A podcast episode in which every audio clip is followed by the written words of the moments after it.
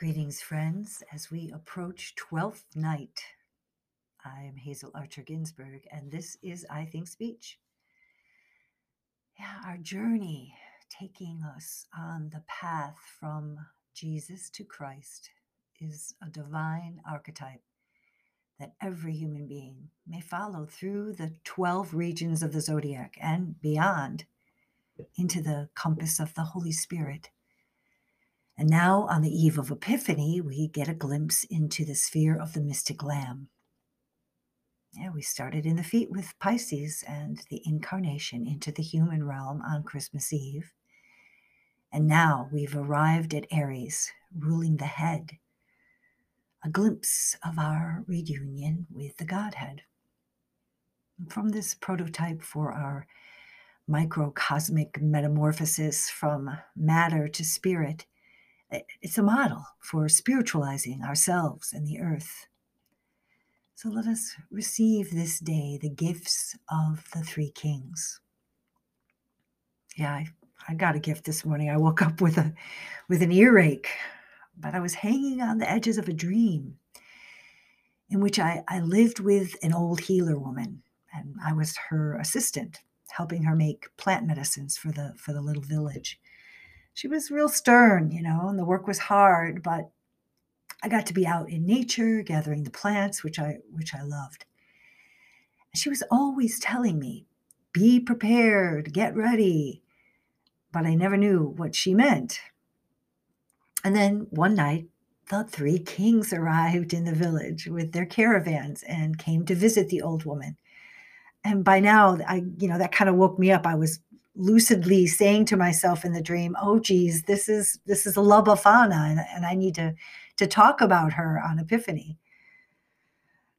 Yeah. So anyway, in the dream, I served the three wise men wine and cakes, and then I sat by the fire listening to them speak about the stars. And after the, they left, the old woman says, and what will you bring?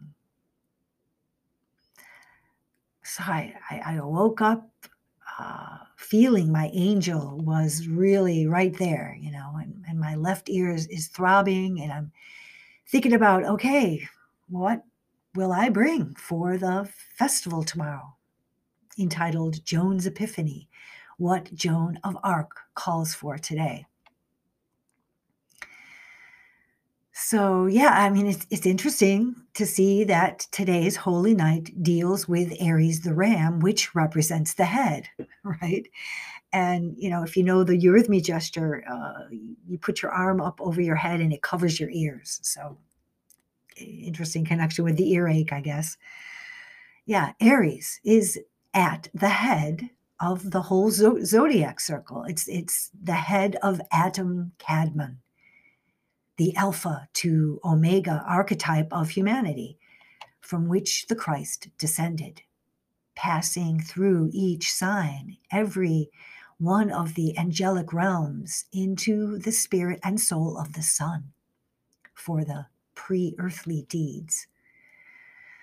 Now, what is she talking about? Yeah, I know, I'm falling into anthro speak. This, this term, pre-earthly deeds, it deserves its own seminar, but basically, and I think I've probably talked about this, we we think, uh, you know, we can think about that there's just all kinds of preparation that that had to happen in our evolution before this cosmic being could bring this impulse to Earth.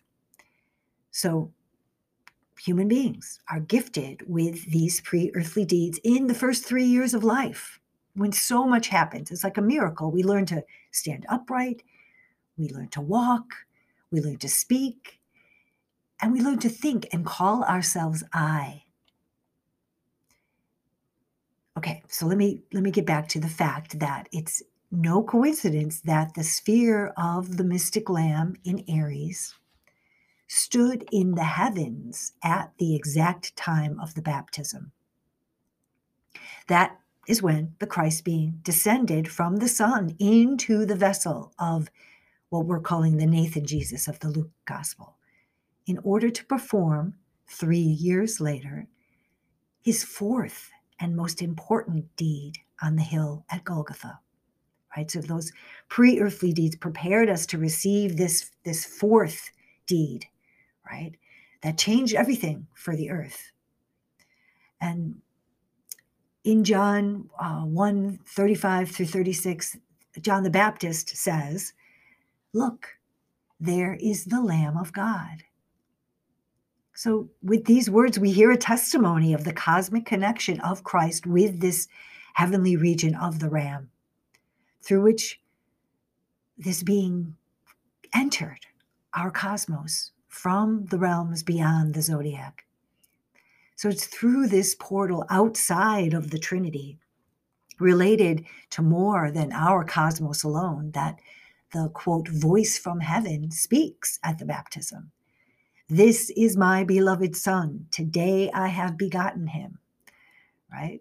Remember those words? And then in Matthew, we, we hear, as soon as Jesus was baptized, he went up out of the water. Suddenly the heavens were opened, and he saw the Spirit of God descending like a dove and resting on him. And a voice from heaven said, this is my beloved Son. In him will I reveal myself.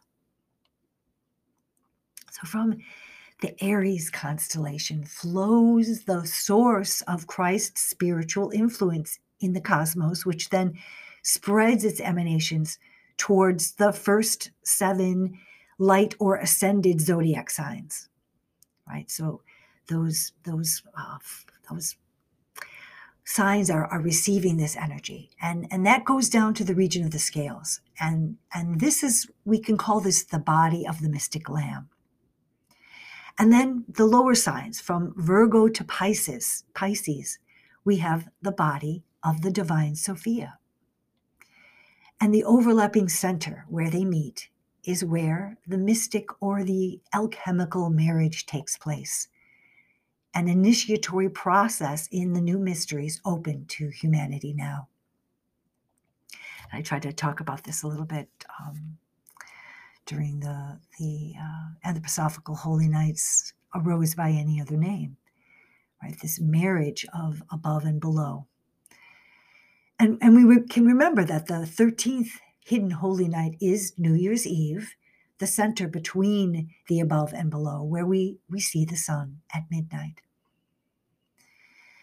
So, yeah, those initiated in the ancient Jewish rites had an inkling of the connection between what they called the Messiah and the region of the Ram. This is seen in the practice of sacrificing lambs for the, quote, sins of Israel, right? So the Passover was a prefiguring of the Christ, the new sacrificial lamb, freely offered as the medicine, redeeming humanity from the fall and ending the need for blood sacrifice. So John the Baptist, he was a leading initiate of the Jewish mysteries, right? And and in his earliest incarnation as Adam, and we've talked about that uh, before, he was the first man to take up physical existence on earth.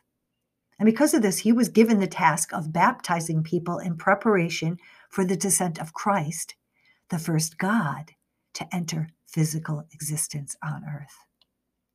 So his task was to sort the lambs, right? Those ready for the new initiation from those, you know, not ready in that life.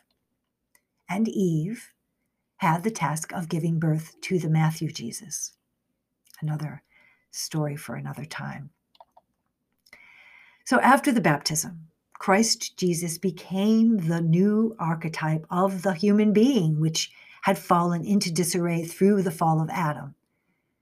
The human being was intended in the beginning to be more spiritual, but instead, yeah, it entered more deeply into materiality and, and, and than was what, what was intended uh, by the original plan, by the gods. But through the resurrection, we can achieve the rise of Adam Kadmon, the perfected human being, in times to come.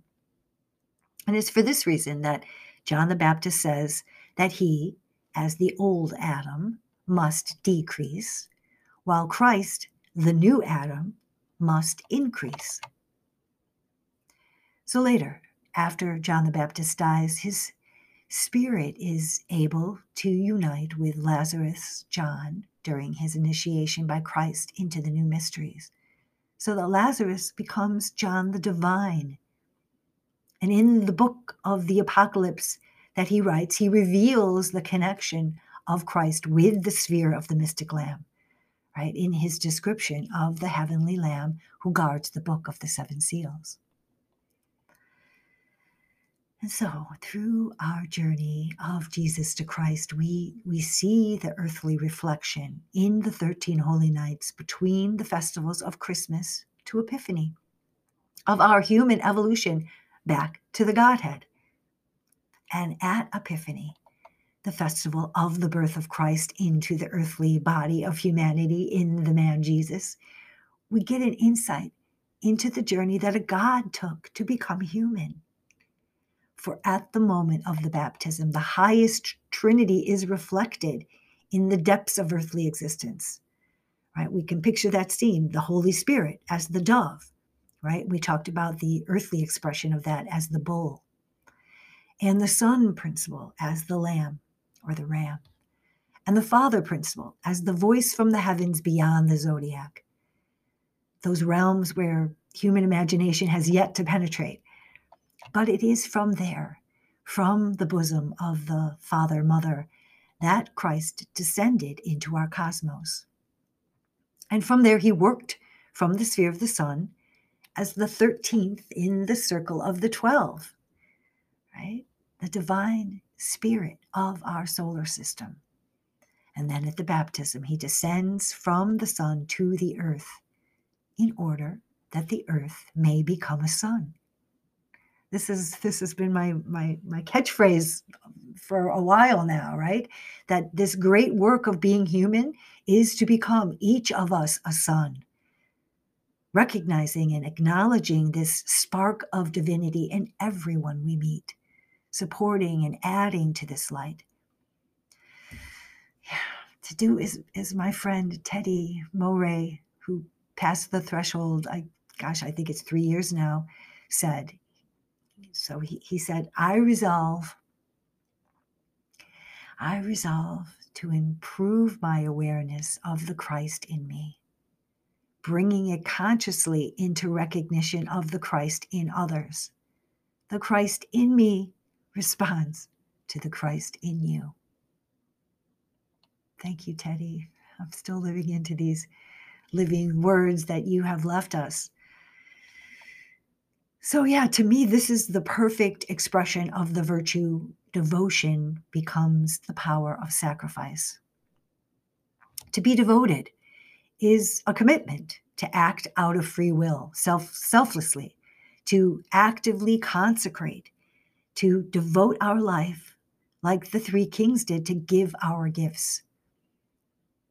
And through this giving, to be reborn, to rise up out of the waters, newly baptized, ready to become a devoted human being, ready to serve. Thank you, Angel, for that dream. Thank you, all of you intrepid souls who have willingly taken this powerful journey from the crazy twenty twenty through the Holy Nights, opening the way to twenty twenty-one. Yeah, may we devote this year to becoming one with the Earth Sun. We'll see you at ten ten. Until then, blessings and peace.